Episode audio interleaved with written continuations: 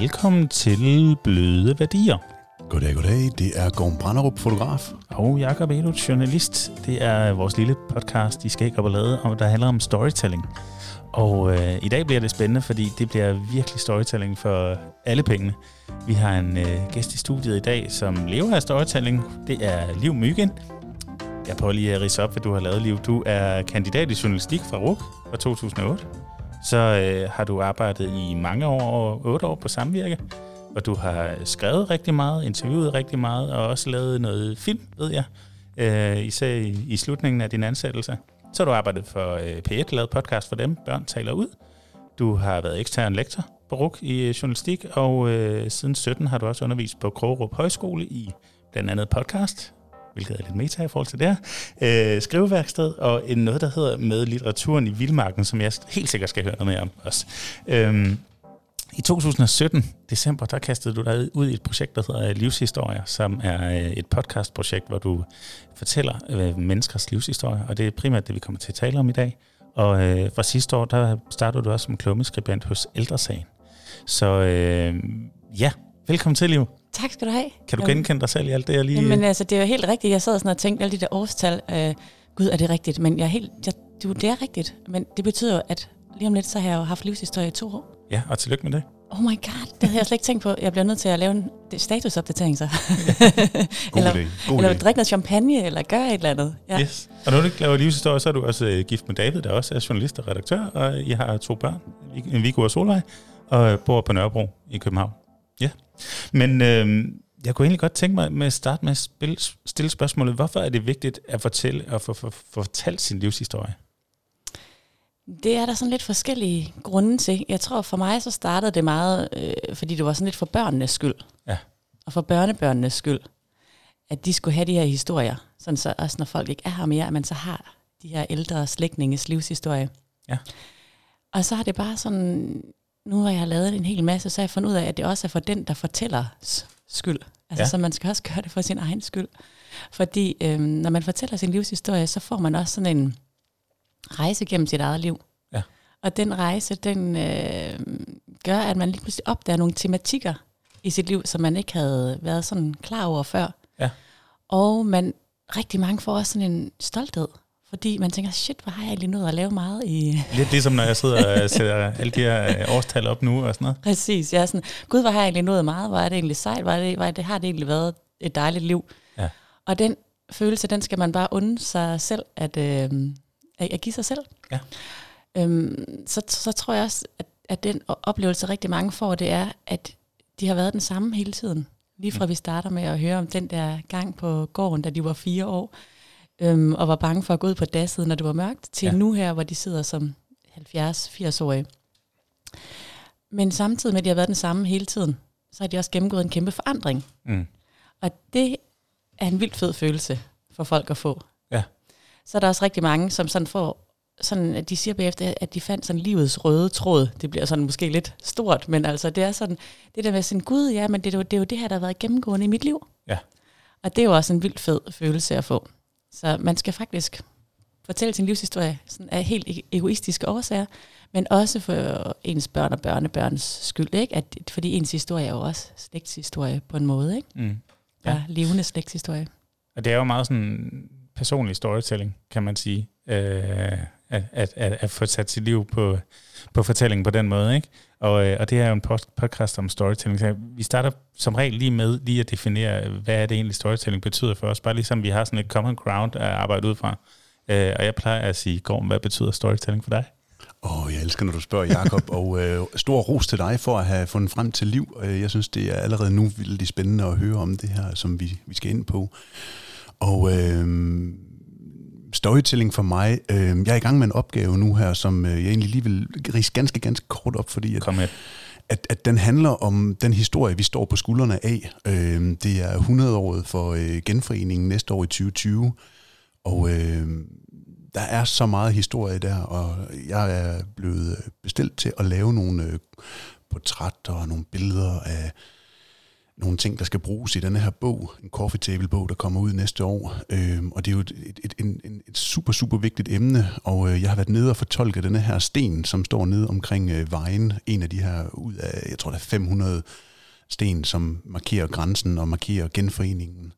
Og den har stået der i 100 år, og den har stået der i vind og vejr, og øh, for mit vedkommende som fotograf, vil jeg meget gerne prøve at, at, at illustrere den her sten med, med noget rigtig langsom fotografi, hvor man kan se tiden, den, den ligesom bevæger sig omkring stenen, så øh, på stativ og lang lukketid, og det lys, der ligesom var der, da morgenen den gryer, og, og, og prøve at, at få bladene til at ruske omkring den og, og se. Og alt det, det prøver jeg sådan ligesom at kondensere ind i det her billede her, som skal være med til at illustrere øh, genforeningens 100 års jubilæum, som er her i 2020. Så det, det, det for mig, det er storytelling, når jeg kan få flere elementer ind i et billede og få tingene til at gå op i en højere enhed og, og fortælle historier med mine, øh, med mine billeder. Både med, med det, man ser i billedet, men forhåbentlig også de følelser, som, som det vækker, når man, når man, når man får indkapslet og, og ser billedet. Så det er ret fedt. Mange vil bare tænke, der står en sten.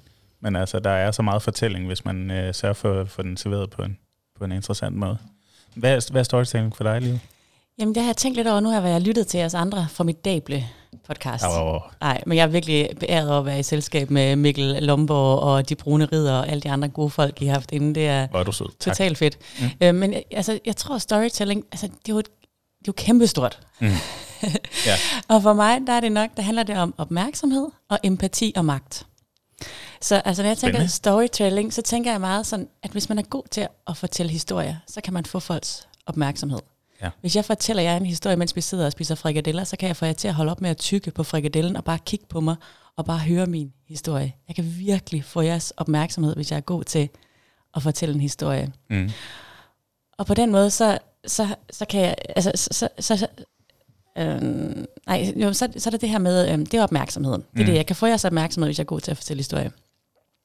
Så er det det der med empatien. Alle de bøger, vi læser, alle de podcasts, vi hører, alle de fortællinger, vi hele tiden får, de, øh, dem spejler vi os i. Og det tror jeg er noget af det, der er med til at gøre os til empatiske mennesker. Mm.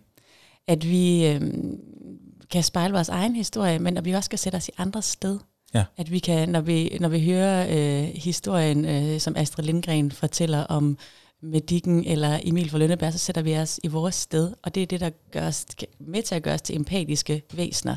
Så vi lærer så, simpelthen empati på en eller anden måde igennem historiefortælling? Igennem historiefortælling. Ja. Jeg tror, det er noget af det, af det allervigtigste. Jeg tror, det er en af de ting, der gør, at vi adskiller os fra dyrene, det er, at vi har historier, at vi kan spejle os i andres historier, at vi kan sætte os i andres sted, at vi kan græde med dem og grine med dem. Ja. Så jeg synes, det er sådan helt vildt fundamentalt for at blive menneske, det er historiefortælling. Mm. Og så er der det der med magten. Mm. At hvis jeg er god til at fortælle historier, så kan jeg overbevise dig om, at jeg har ret. Ja. Jeg kan få dig til at øh, tro på min sag. Ja. Jeg kan få dig til at gå i krig, hvis min historie er god nok. Jeg kan, få, jeg kan få dig til at slå andre mennesker ihjel, sådan i yderste potens, hvis min fortælling er god nok. Mm. Jeg kan øh, også sådan, øh, jeg, jeg, jeg kan også bare sådan øh, altså også derhjemme, sådan i det huslige. Hvis jeg er god til at fortælle historier, så kan jeg også få dig til at, at vaske op hver aften, uden at du synes, det er uretfærdigt. Hvis jeg, jeg er god til at du lave... går fra krig og direkte over til opvasken. ja. Altså. Ja. Der er om end nogle krige, der kan udspille sig derhjemme også, så jeg, jeg synes, det er en god uh, kobling. Ja, men det er skide godt. Ej, men jeg synes virkelig, at historiefortælling, det er noget af det mest magtfulde, vi har, og mest fantastiske, ja. vi har. Og jeg, jeg elsker det. Og for mit eget vedkommende, der tror jeg, at det med historiefortælling startede sådan meget med min far, som har fortalt mig helt vildt mange historier. Og vi havde en historie, han fortalte for mig i mange år, der hed Karen Krummetøv, ja. som han fandt på. Min far han fortæller, er god til at fortælle historier, og det, det der med at sidde sammen med ham, og bare være i vores egen verden. Mm. Sådan 100% bare mig og ham, og der var bare os, og så den fortælling, der udspandt sig om, om, omkring os, det er så sindssygt stærkt. Ja. Og det, øh, ja. Så det er ja. sådan lidt nedarvet, at du det, har fået det med hjemmefra? Helt klart. Jeg fortæller Fedt. også mm, rigtig mange historier til mine til mine unger, ikke? Men ja. så ja, det, det, er, det er på så mange planer så helt vildt, det der med historier. Frikadeller, opvask og krig. Ja. Det er lækkert. Så fik vi ligesom lavet lidt common ground i forhold til, hvad storytelling er for os. Altså, mm. skal vi have lidt over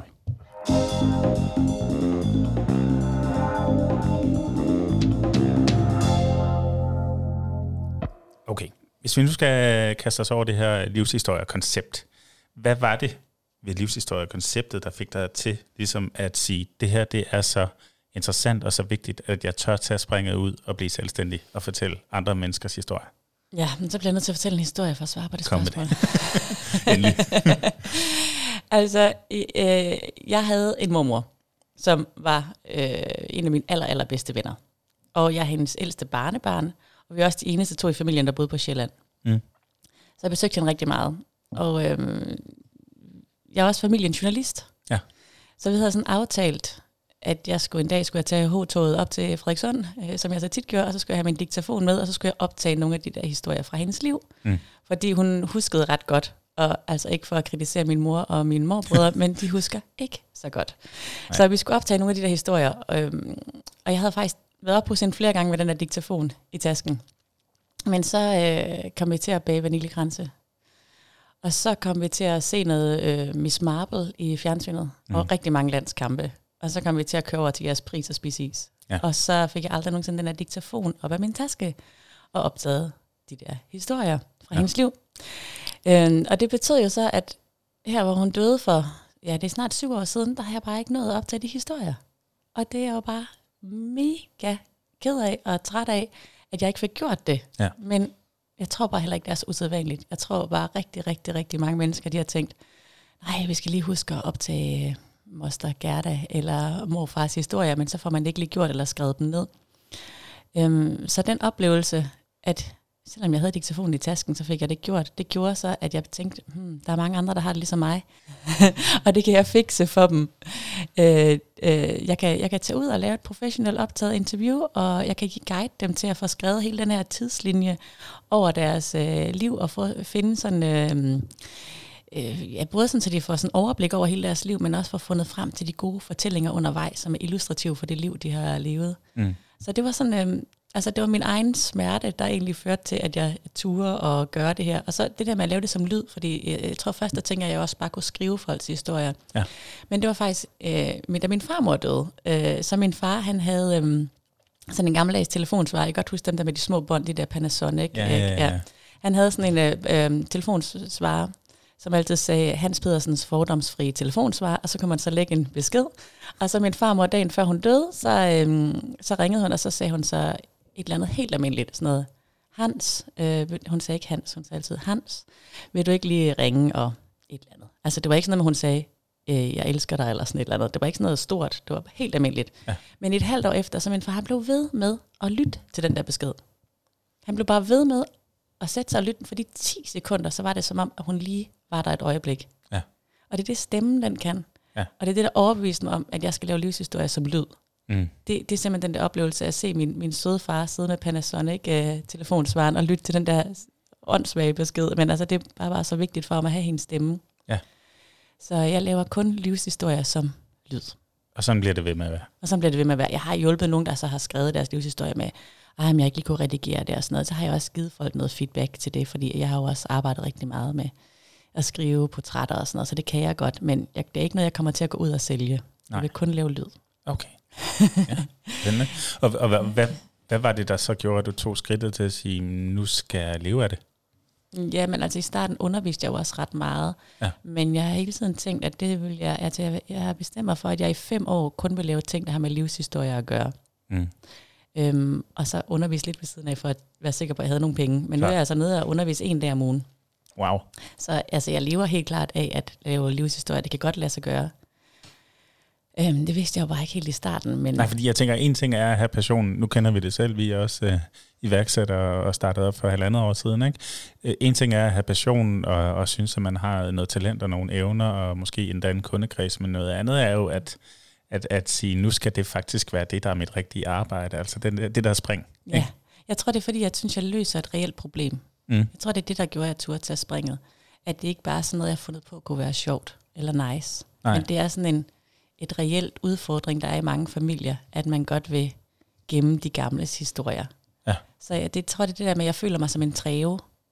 At, at jeg sådan kan, kan fikse nogens problem, jeg kan løse noget. Ja. Jeg tror, det er det, der gør, at jeg turde at tage det der spring. Og så selvfølgelig også, altså helt lavpraktisk, fordi min mand har et fast arbejde. Ja. Ellers havde jeg ikke gjort det. Fordi vi har jo nogle børn og en husleje. Så det er jo sådan en helt praktisk anden grund, at have den der, altså øh, at, og min mand han tror på mit projekt måske i starten som det, den det er nok eneste. vigtigt, tænker jeg. ja. Fordi alle blev med at sige, at det lyder vildt hyggeligt at kunne sidde og snakke med ældre mennesker hver dag, men det kan man ikke leve af. Det var der virkelig, virkelig, virkelig mange, der sagde til mig. Men øhm, øh, så det betød meget, at han også troede på projektet. Mm. Ja, og, og så tænker jeg, altså, nu er det meget blevet de ældre, du snakker ja. med. Fordi at, at egentlig så kunne man jo fortælle alle mulige menneskers historier. Jeg kan også mm. se, når man går på din hjemmeside, har du også øh, en sektion, der handler om at fortælle børns historier og få dem til at snakke. Men, ja. men, men det er ligesom ældre, ja. at, at der, hvor du shiner helt ja. vildt godt. Hvorfor det? Um, det kan også være sjovt at lave børnenes historie, det har jeg også gjort lidt, men jeg har ligesom blevet nødt til at vælge et fokus. Mm. Jeg tror også, det er fordi, jeg er en enmands virksomhed, så hvis jeg flager for meget, så kan jeg åbne op for alt muligt sjovt, for jeg får måske øh, i hvert fald syv idéer om dagen. Så jeg bliver også nødt til sådan at sige til mig selv, nu gør du det her i fem år. Så jeg, altså, jeg prøver ikke på at sælge dem der til børnene mere. De der livshistorier, det skal jeg faktisk lige have flyttet fra min hjemmeside. Okay. det er meget godt, du siger det. Ja. Men jeg vil gerne fokusere på de ældre, og så er der altså også det helt egoistiske i det, at jeg elsker at tale med folk, der er øh, over 60. Ja. Og det er ikke fordi, altså nu bliver jeg snart 40, og nu bliver du faktisk 40 i morgen. Oh, Jacob, har du lige sagt. Men jeg har ikke noget mod folk, der er i 30'erne og 40'erne. Sådan, altså, jeg gider bare helst ikke snakke for meget med dem. Altså, det er virkelig, virkelig, virkelig, virkelig, Det er da sagt svin, det her. jeg er så glad for, at du kunne komme. Nej, vi skal men også videre. Jeg, jeg synes virkelig, at vi, altså også mig selv, at kæft fortæller vi om nogle kedelige ting. Vi taler om sådan noget med, hvordan man kan låne penge, så man kan lave sit øh, ja. realkreditlån, så man kan lave sit badeværelse federe, eller undskyld, bygge et nyt værelse, eller gøre andre øh, ting. Og det er jo vildt vigtigt for en lige nu, og jeg taler hele tiden om, hvordan jeg kan låne nogle penge, så jeg kunne, jeg lige købt den der kolonihave og sådan noget, ikke? Men det er jo ikke sådan ægte spændende. Altså, det er jo heller ikke sjovt at snakke om, der er lagersalg i molo, børnetøj eller sådan noget. Det er jo ikke spændende. Altså, det er spændende at tale med gamle mennesker. Mm. Ja. Fordi de har bare levet et helt liv, og det er mega eksotisk at høre om, hvad der skete for 60 år siden. Og så elsker jeg faktisk også at tale med børn, fordi de er så umiddelbare. Så jeg, jeg kan bedst lide at beskæftige mig med mennesker, der er unge, jeg kan børn unge, og så de gamle. Så sådan 30'erne, 40'erne, 50'erne, start 60'erne. De, de, de mennesker, dem... Øhm, de er også så rigeligt ude i medierne. De, de er så rigeligt portrætteret. Jeg vil hellere arbejde med de andre. Mm. Ja, ja, ja. For at være ærlig, ja. Men, men hvorfor er du så god til at tale med ældre mennesker? Hvad er det, du kan? Mm, øh, altså, jeg kan jo rigtig godt lide dem. Mm. Og det tror jeg godt, de kan mærke. Og jeg er oprigtigt sådan interesseret i deres historie. Jeg synes, det er sindssygt spændende at høre om den der barndom for lang tid siden. Men jeg synes også, det er spændende at høre om, da de forelskede sig første gang hvad der gjorde, at de giftede sig med ham eller hende, og hvad der førte til den skilsmisse, og hvordan de kom igennem sorgen. Altså mm. sådan, det er ikke noget, jeg skal ikke opfinde interessen inde i mig selv. Jeg synes, den, det er sådan, sådan, er der. Jeg synes, det er sådan ægte, ægte spændende. Altså, jeg, jeg gider ikke se Netflix mere, fordi jeg synes, deres historie er så meget mere interessante. Så jeg tror måske, det er det, der gør mig god til at lytte til deres historie, det er, at jeg vil faktisk ægte rigtig gerne høre dem. Altså, der er jo også der er jo en god portion tillid i det her, tænker jeg. Altså, man, man fortæller ikke andre men- mennesker sin historie, medmindre man har tillid til, at de også kan varetage den på en god måde. Hvordan, hvad gør, at de stoler på dig? Jamen, faktisk har rigtig, har rigtig mange mennesker brug for at møde mig, eller i hvert fald sådan, øhm, før de, øhm, eller i hvert fald brug for at snakke med mig i telefonen, før de ligesom siger, ja, vi vil godt købe det her af dig, fordi de har sådan brug for lige at lære mig en lille smule at kende. Øhm, nogle gange så er jeg ude og holde foredrag, og så er det tit, folk har mødt mig der. At de sådan, sådan tænker, at hende der, hun, hende kan jeg godt stole på. Men jeg ved ikke, hvad det er, der gør, at folk de kan... At jeg, tror, at, jeg tror også, jeg har et tillidsvækkende udseende. Mm. Altså, jeg har sådan øh, et, et, et, et, et, et rart, rundt ansigt og store øjenbryn. Øhm, og det tror jeg også, sådan, at, at jeg ser ikke farlig ud. Altså, jeg, jeg, jeg går også altid med kjole og sådan noget. Jeg ser ret øh, venlig ud. Det er ret sjovt, du siger det, fordi vi havde en snak med Mikkel Lomborg, som du nævnte tidligere her skæg, ja. om hvad skægget gjorde mm. i forhold til at være tillidsvækkende. At, at der oplever vi også, at bare det, at vi kommer og ligner sådan to gange, halvgamle øh, hyggeunkler her, altså det, det gør, at man har nemmere med for folk i snak. Så ja. udseende betyder noget. Det betyder helt klart noget. Og så, altså, jeg, jeg, jeg smiler meget. Jeg har også uh, smilerynker omkring mine øjne og sådan noget. Jeg er meget bevidst om, at jeg ser sød Jeg ser ikke skrab ud. Jeg er også, altså jeg, var, nu ved jeg ikke, om jeg snakker jysk mere. Jeg har boet længere tid på Sjælland. Men jeg håber da, at der stadigvæk er noget jysk derinde, som jeg også tror betyder noget. At øhm, altså i de første 10 år i både København, var jeg sindssygt bange for københavnske kvinder, fordi de snakkede så skrabt og så hurtigt. Øhm, og det ved jeg ikke, om der er andre, der også har det sådan, men øhm, Men altså, så tror jeg, at, at jeg siger jo også til folk, at det er dem, der lytter til historien første gang, og de har jo også, altså den korrekturgang, der er, der er det jo ikke deres familie, der lytter med. Mm. De lytter jo også selv til historien først, og kan så vælge bagefter, hvis der er noget, der skal ændres. Ikke? Ja. Så de har jo også selv en styring, og de bestemmer jo også selv, hvad de fortæller. Ja.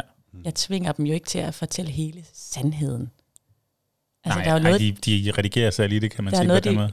Det er jo også tit, hvis der er nogen, der har haft to, tre, fire koner eller sådan noget, så er der nogle ting, man lige sådan skal igennem på en elegant måde. Og det snakker jeg jo med dem om helt åbent. Så siger jeg sådan, om, øhm, du, det, det, var jo ikke, det sluttede jo lidt hårdt med øh, Susan eller et eller andet. Ikke? Og så siger jeg, hvordan skal vi fortælle det? Og så snakker vi om det sådan metagtigt. Så siger jeg, skal jeg sige det, eller vil du sige det? Mm. Nå, det skal jeg så. Nå, okay, siger jeg, så i 91, så gik du og Susan fra hinanden, og så går vi bare lidt hen over nogle ting. Ja. Uden at lyve. Ja. Men der er nogle ting, sådan, og det, man bestemmer jo selv, hvad man vil fortælle. Øhm, ja. Jeg synes, det er øh, vanvittigt interessant også, de værktøjer, du bruger til det, og er meget bevidst om det. Altså fordi, at, at ved at lade dig fortælle deres historie om en svær periode, jamen, så bliver det jo meget mere øh, elegant og hurtigt og svævende og nemt. Altså, så jeg kan godt lide den måde, du sådan øh, får, får hvad hedder sådan noget, øh, orkestreret øh, historierne på. Ja, altså fordi nogle af de smertefulde ting går vi selvfølgelig også ind i. Men det er dem, der ligesom skal vælge det. Og det, det, det er mere reglen end undtagelse, at folk græder undervejs. Altså sådan vil det jo for det meste være. Der er noget smerte, som vi også snakker om. Men, vi kan gå, men, men vi, jeg, jeg lader dem aldrig dvæle i det i for lang tid. Altså, vi skal jo videre, for livet gik jo videre. Og, ja. Jeg, jeg kunne godt tænke mig at dykke længere ned i din værktøjskasse. Ja. Uh, lad os prøve at snakke lidt om den. Yes.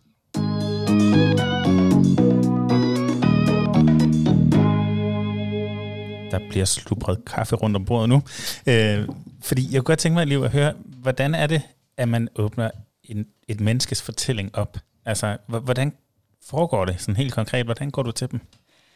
Øhm, altså, før vi overhovedet mødes, så skal de sådan ret meget på arbejde selv, fordi jeg har brug for at have sådan et vist overblik over deres liv. Så det første, de gør, det er, at øhm, jeg har en guide til dem, hvor de sådan skal skrive alt det faktuelle ned. Jeg blev født der, mit fulde navn var dengang, jeg blev født, mine forældre hed det og det. Jeg startede skole øh, i det år på den og den skole, og så uddannede jeg mig det og det. Så alt det der faktuelle, som vi også skal have med i historien, mm. det øh, får jeg dem til at, for, at skrive ned først. Ja. Fordi det er faktisk sjældent, det er de gode historier gemmer sig i det faktuelle. Så det, øh, nu bliver det en lille smule teknisk. Det, ja, jamen, det, det, det, det, ja. det speaker jeg on location. Nå, okay. Jeg laver aldrig speaks bagefter, fordi det har jeg ikke råd til. Det tager for lang tid, og så risikerer jeg at sige noget forkert, og så skal jeg lave det om.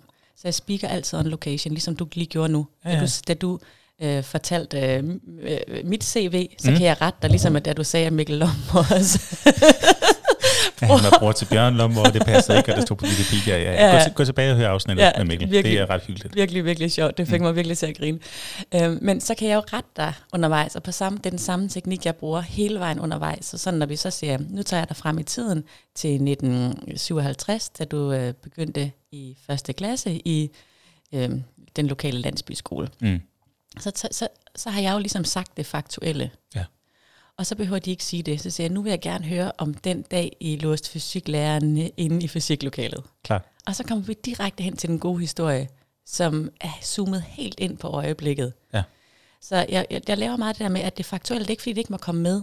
Det skal bare ikke fylde, fordi så bliver det meget sådan, og så gør jeg det, og så gør jeg det, og så gør jeg det, og det er ikke en god historie. Mm. Så det, det, det, det speaker jeg sådan ret meget øhm, ja, ude øh, ja, i stuerne. Ja. Så det er, sådan, det er sådan en af de ting, jeg, jeg gør. Men så er det jo ekstremt forskelligt, om jeg arbejder med en, der er, ja, det er jo sådan lidt en, altså, klassisk, men altså folk, der er fra Vestjylland, de øh, er ret, øh, de bruger ikke så mange ord. Nej. Og det er ikke bare en fordom. Det er sådan det, der. Det, altså i hvert fald, at indtil videre, dem jeg har lavet fra Vestjylland, de, er, de er meget ordknappe. Men man kan sagtens lave vidunderlige livshistorier med dem. Det kræver bare, at jeg bruger nogle bestemte værktøjer. Hvis jeg arbejder med folk fra Vestjylland, nej, det gør jeg faktisk rigtig meget. Jeg beder folk om at tegne en plantegning over deres barndomshjem. Ja. Mens vi sidder og snakker. Og så tager mig på en tur gennem dit barndomshjem. Ja. Øhm, det gør jeg ikke med dem, som bare har en hukommelse, som bare siger spar to, og for, bare kan fortælle sindssygt mange detaljer af sig selv. Men hvis man ikke lige kan det, så øh, beder jeg tit folk om at, fordi når man så sådan kommer ned i tempo, og de så tegner plantegningen, så siger de sådan, her var min forældres soveværelse, og herover der var bryggerset, og der kan man faktisk gå direkte ud i stallen. Uh. Og så når man ikke gad at gå over gårdspladsen og ud på dasset, så kunne man bare gå ud, ud i stallen, og så kunne man ligesom bare lige gå på toilettet bag Så der har køerne. du 5-6 historier bare der. Bare der. Ja. Så er der bare i plantegning, og så er der tit nogen, der så kan de også finde på at sige, Nå, men her stod sofaen.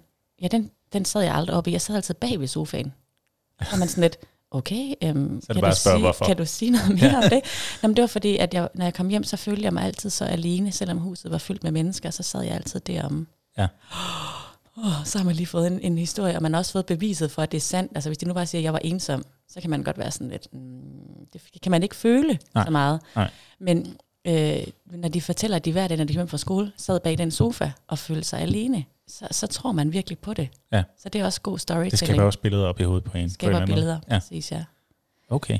De her, de her ja. værktøjer, altså nu nævner du nogle af dem, Ja. er, er det nogen, du sådan har haft med fra starten, eller er det nogen, du har opfundet eller fundet undervejs? Har du sådan ændret din metode? Langt det meste er bare tyvstjålet. Fedt. Altså, ja. Hvorfra? Kom med, kom, altså, kom med øh, det. for blandt andet det der med plantegningen, det jeg tyvstjålet, fordi jeg har læst den der øh, bog øh, med, åh, skal jeg den? Jeg har læst den der bog, Amerikanske Portrætter. Ja.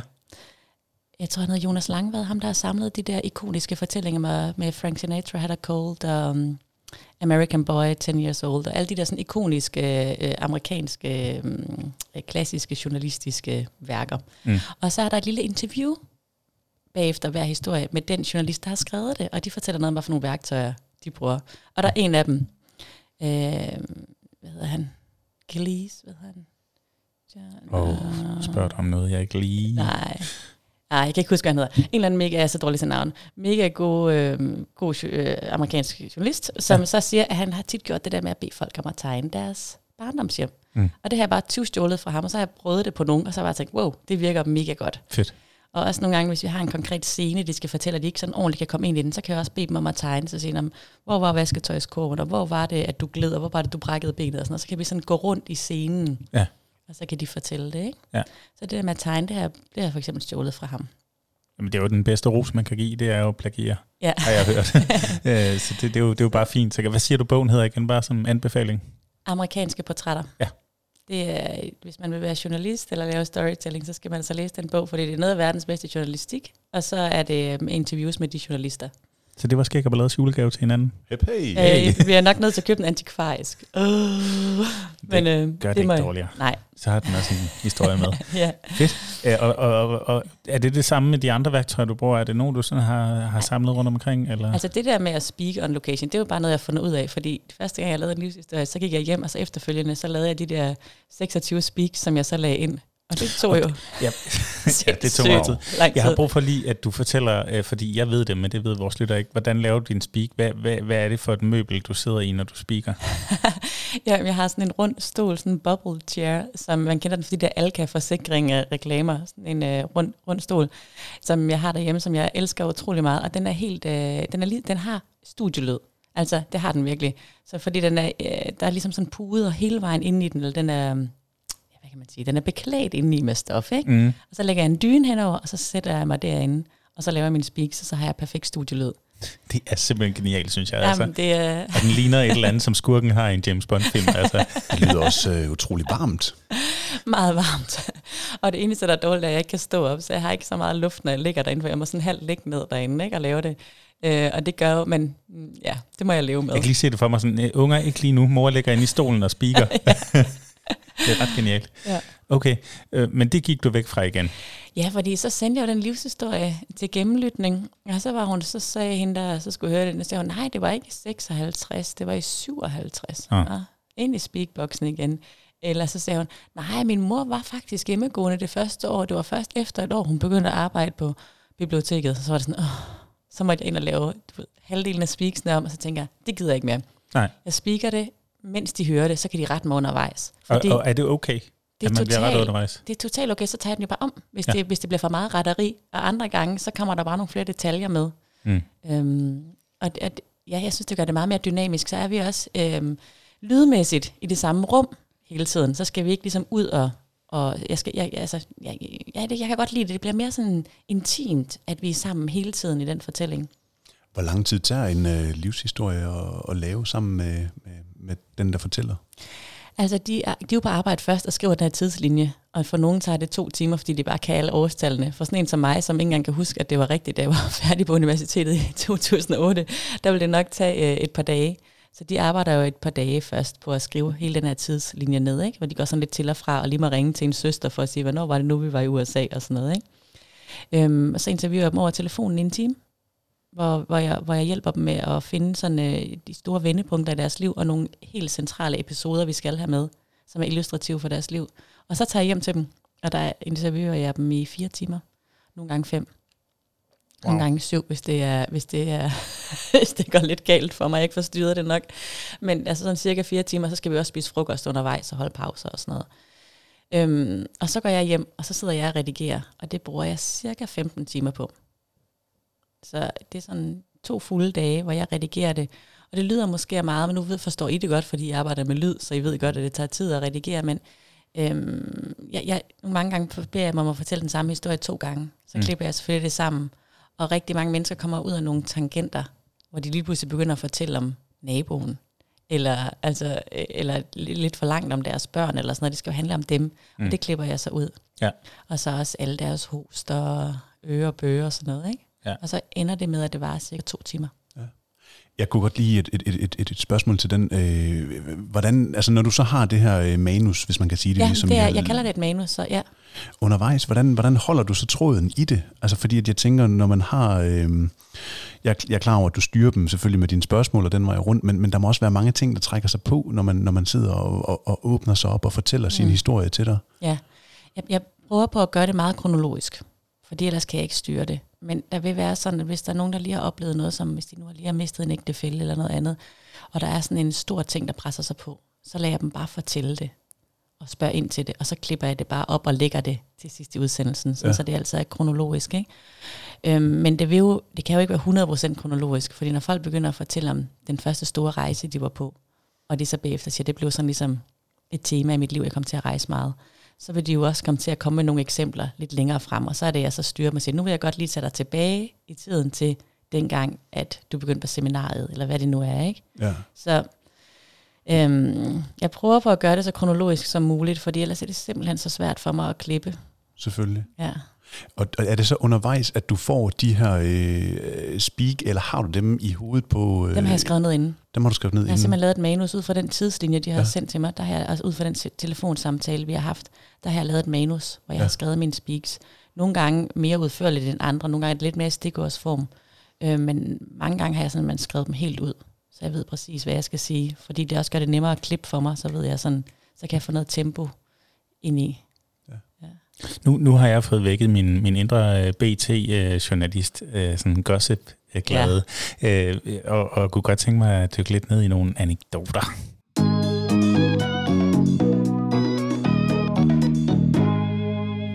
Fordi, altså, jeg, jeg er med på, at øh, man er jo sådan lidt ligesom en, en psykolog eller skolepædagog, som har en form for tavshedspligt. Øh, det er kun for de indvidede, det her. Men jeg tænker, vi har lige prøvet at spørge dig, hvad, hvad er sådan det mest spændende, du har hørt? Er der, er der nogle historier, der bare sådan helt har væltet dig, hvor du har haft svært med at komme igen, øh, når du har hørt dem? Eller? Jamen, jeg har hørt de mest sindssyge ting. Altså, hvis man lavede det som fiktion, vil man bare ikke tro på det. Altså, Hvad og jeg har på, ja, men altså, det er jo fordi, jeg har pålagt mig selv sådan en form for tavshedspligt, ligesom du sagde. Jeg, så jeg godt fortælle øh, noget af det, øh, men meget af det kan jeg ikke fortælle, fordi at det, det er jo sådan, at det her, det er jo kun til deres børn og børnebørn. Mm. Men jeg kan godt fortælle nogle ting, og det ved jeg også godt, at jeg godt øh, må. Øhm, fordi jeg har også spurgt nogen, om jeg må fortælle. Øh, ja, du bruger det, også nogle af dem som eksempler på din hjemmeside Præcis, og så videre, tænker ja. så der må være nogen, der ja. har givet lov, tænker jeg. Men altså, en historie, som jeg bare aldrig nogensinde kan glemme, det var en historie, jeg hørte her i Aarhus, og det er en, øh, en kvinde, hun havde øh, tre yngre brødre, hun var syv år, og de var yngre end hende, ikke? de der brødre, og det var under krigen. Og så er det så sådan, at de bor i et lille bitte øhm, sommerhus. Det er kun sådan et værelse, fordi det, at tyskerne har taget den lejlighed, de boede i, fordi det var en, øh, ja, det var en lejelejlighed, og den, den skulle tyskerne bruge. Så de boede i det her lille bitte sommerhus lidt uden for Aarhus. Og så øh, skal hendes forældre, de skal så til København i en uge, og hendes mm. moster skal passe de her fire små børn.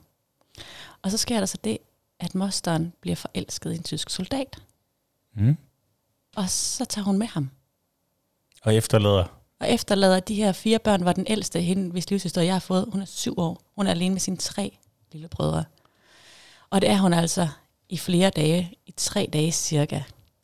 Wow. Og øhm, de har ikke rigtig noget at spise. Så øhm, hun prøver på ligesom at lede og regere det her og sådan noget. Ikke? Og, øh, og mælkemanden finder så ud af, at, øh, at de er alene. Så han stiller noget ekstra mælk til dem, så de har noget mælk. Og så på et tidspunkt, så siger hun så, at, øhm, at de skal gøre rent, fordi hun prøver på at vil gøre det samme som sin mor. Ja. Og så finder de så sådan et brødmærke, altså de der rationeringsmærker, som var i tu, øhm, og som de så sætter sammen med spyt. Og så går de, de der fire børn, altså flere kilometer op til, den, til bageren, for så at få et brød. Altså så kan man jo få skrevet det på regningen, hvis man har sådan et, et, et mærke der, ikke? Ja. Og så får de så et franskbrød, og allerede da de kommer hjem, så har de jo spist det, ikke? Mm.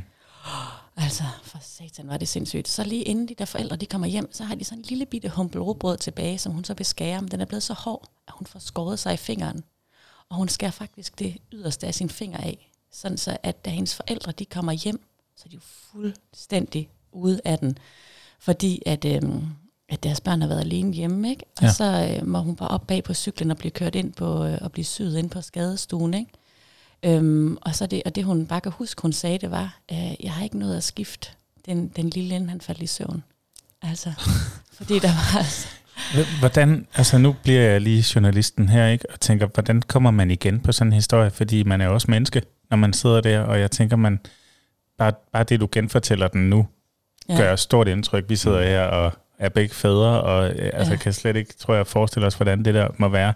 Men Nej. du får det fra, fra primærkilden. Hva, Ja. hva, hvordan agerer man? Er du så bare sådan Jamen, professionel, eller er du menneskelig? Eller? Altså, øhm, jeg, jeg, jeg prøver på ikke at græde, og det lykkes ikke altid. Øhm, fordi jeg synes ikke, at jeg skal sidde og græde, for jeg er jo den professionelle, der sidder og interviewer. Det er klart. Men når jeg er sammen med folk så lang tid, og lærer dem så godt at kende, og kommer også til, jeg kommer til at holde af dem alle sammen. Altså, det gør jeg bare. Ja. Altså, det, det, det, det må jeg bare indrømme. Øhm, så kommer jeg til at fælde en tårer nogle gange sammen med dem. Mm. Og fordi det, det, det, det kan ikke være øhm, anderledes. Det gør jeg, gjorde jeg overhovedet ikke ved den her historie. Altså fordi at, at den måde, hun fortæller den på, er rimelig munter.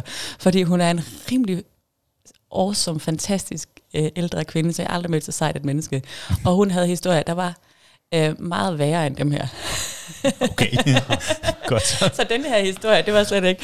Øhm, men så har jeg jo også altså, nogen, som øhm, er holocaustbørn, som er vokset op i ghettoer, øhm, og øhm, er blevet smuglet ud og sådan noget. Ikke? Og oh, det er altså, der må jeg indrømme, det er, det, det er også noget af det, som, øhm, ja, der, øh, der, der skal jeg passe på, at øh, altså det, det, det gør meget, meget stort indtryk på mig, når jeg sidder og klipper det efterfølgende, så sidder jeg også og græder. Det Ja. må jeg indrømme, det gør jeg bare. Altså fordi der, der er jeg alligevel så følsom.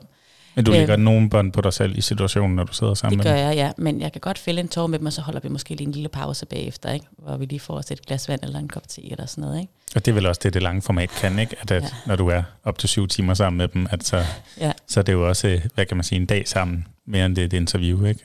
Jo, det er det virkelig. Vi kommer, vi, altså, vi, vi, vi, vi kommer til at lære hinanden godt at kende. Ja. Og jeg, jeg, jeg føler jo sådan meget, at jeg hjælper folk med at sætte et aftryk. Så jeg bærer jo også deres historie. Det gør jeg meget den uge, hvor jeg så går og arbejder med dem og klipper det og sådan noget. Der føler jeg, der bærer jeg deres historie. Der har jeg hele deres liv inde i mig. Og det er både fantastisk, men det er også hårdt. Og, og, og der, hvor det hårdt, det er faktisk ikke så meget de her enkeltstående situ- altså, historier med, at, at det kan være det med ghettoen, eller det med og, og at ens, at, ja, det der er lige ude i sommerhuset. Det er ikke så meget det, der er svært at bære. Det er dem, der har haft et lidt mørkere liv. Mm. Hvor hele livet, hvor der har været meget modstand i hele livet. Og hvor de ikke har fået kærlighed som børn. De historier, dem har jeg simpelt. Det synes jeg er så hårdt. Altså, Men- ja.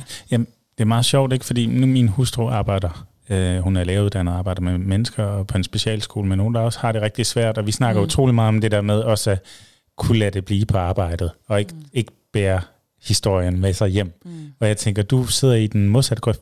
Du, du, du tager den på dig Ja. og bærer den rundt på Ja. dig, og det, det er dit, dit arbejde. Ja. Jeg, jeg, jeg siger farvel til historien, og har redigeret det færdigt. Men indtil da, Der, Der- der, der, der er den inde i mig. ja. Ja. Og, og så vil jeg gerne lige prøve bare lige at høre, hvordan overleverer man sådan en historie til, til vedkommende, og hvordan bliver den modtaget? Øhm, altså, det, øh, jeg, jeg prøver, for- altså, hvis vi nu går ind i de der lidt mørke historier, Ja. så, så noget af det, jeg tit hjælper folk med, det er også at finde lyspunkterne undervejs. Og det er ikke fordi, de ikke må fortælle deres mørke historie, men det er fordi, der har været lys i alle historier. Så hvis folk de er stemt lidt mere sådan i mål, og for, har har lidt af ved at fortælle målhistorierne, så hjælper jeg dem også til at finde nogen, der er i dur. Sådan så vi også får noget af det lyse med. Og det gør, hvordan gør du det? jamen, det, det er fordi, øhm, det, det er jeg meget bevidst om. Fordi jeg tror virkelig ikke, det er sandheden, hvis folk fortæller en hel historie, som bare sådan er helt mørk. Så jeg, jeg spørger dem også om, men, hvad, var den, hvad var det bedste i den periode, eller sådan noget. Ikke? Og hvis de så siger for eksempel, mm, øh, jeg var sindssygt glad for at være på den her arbejdsplads. Og jeg havde de bedste kolleger. Og så bagefter, så hvis man er stemt lidt, lidt mere mørkt, øh, så, øh, så kan de komme med sådan tre eksempler, som er vildt negative. Mm.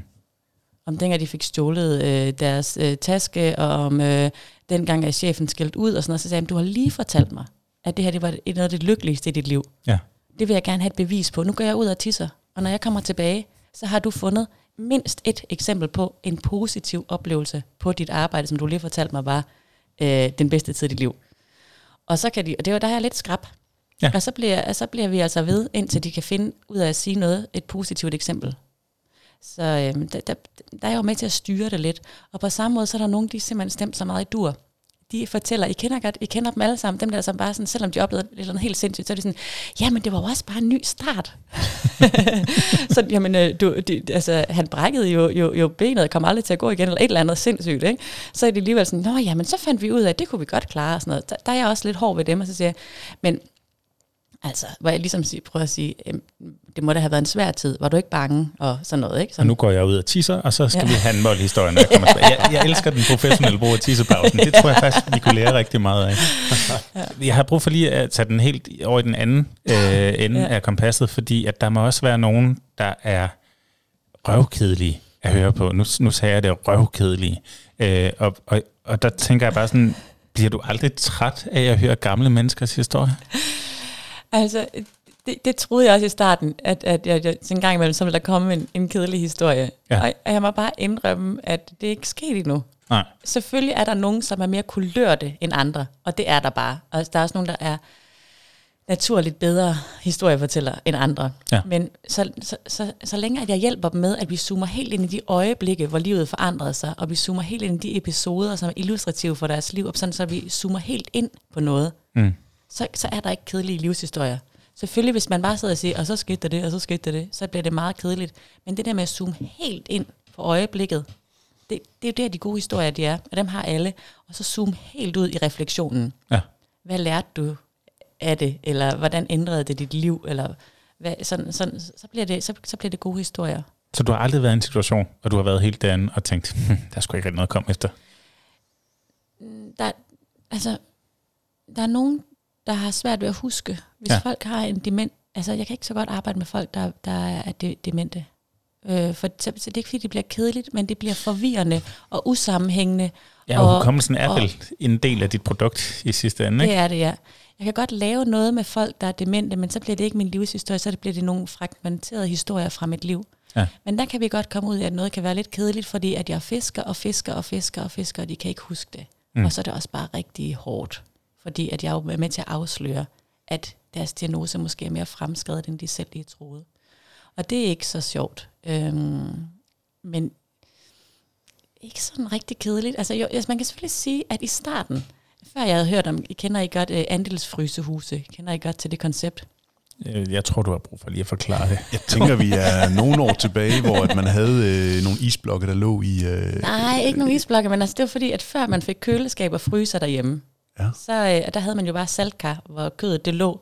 Og så alt kød, altså man fik fersk kød den dag, man slagtede og dagen efter, og så resten af tiden, der fik man altså øh, øh, sådan noget saltet kød, eller noget kød, der havde ligget i læge på en eller anden måde. Ikke? Mm. For man kunne ikke fryse det ned. Og det, der revolutionerede dansk madlavning, og rigtig, rigtig, rigtig mange hjem, det var, at de der andelsfrysehuse, de kom, som jo bare var en stor fryser. Og der lå op i landsbyen. Så kunne man cykle op, når man så slagtet, og så kunne man lægge sit kød der. Og så hver gang du skulle hente, have noget fersk kød, så kunne du cykle op og hente dit ferske kød. Og det, øh, første gang jeg hørte om det, så var jeg bare sådan helt, wow, det er eddermuk med spændende, hvor er det sejt, hvor er det fantastisk, hvor, meget, hvor ændrede det egentlig folks liv meget. Den historie har jeg i hvert fald hørt 20 gange nu. det er svært at blive begejstret efter den. Og der er jeg, synes jeg jo ikke, det er lige så interessant at høre om nu, som første gang. Nej, det er klart. Men mine lyttere, som jeg jo skal tænke på, de hører det for første gang. Ja. Og derfor skal jeg jo husk at beholde min begejstring. Men naturligt synes jeg ikke, at det er lige så interessant at høre om, eller personligt, kan man sige. Nej. Fordi jeg, altså, jeg har hørt om i hvert fald 20 forskellige andelsfrysehuse, og hvordan det bare ændrede deres husholdning fuldstændig, at de ikke skulle spise saltet, røget kød hele, hele tiden. Ikke? Mm. Så jo, det bliver jo selvfølgelig en lille smule mere kedeligt. Ja. ja. Jeg vil godt tænke mig at høre lidt mere om din forretning, faktisk.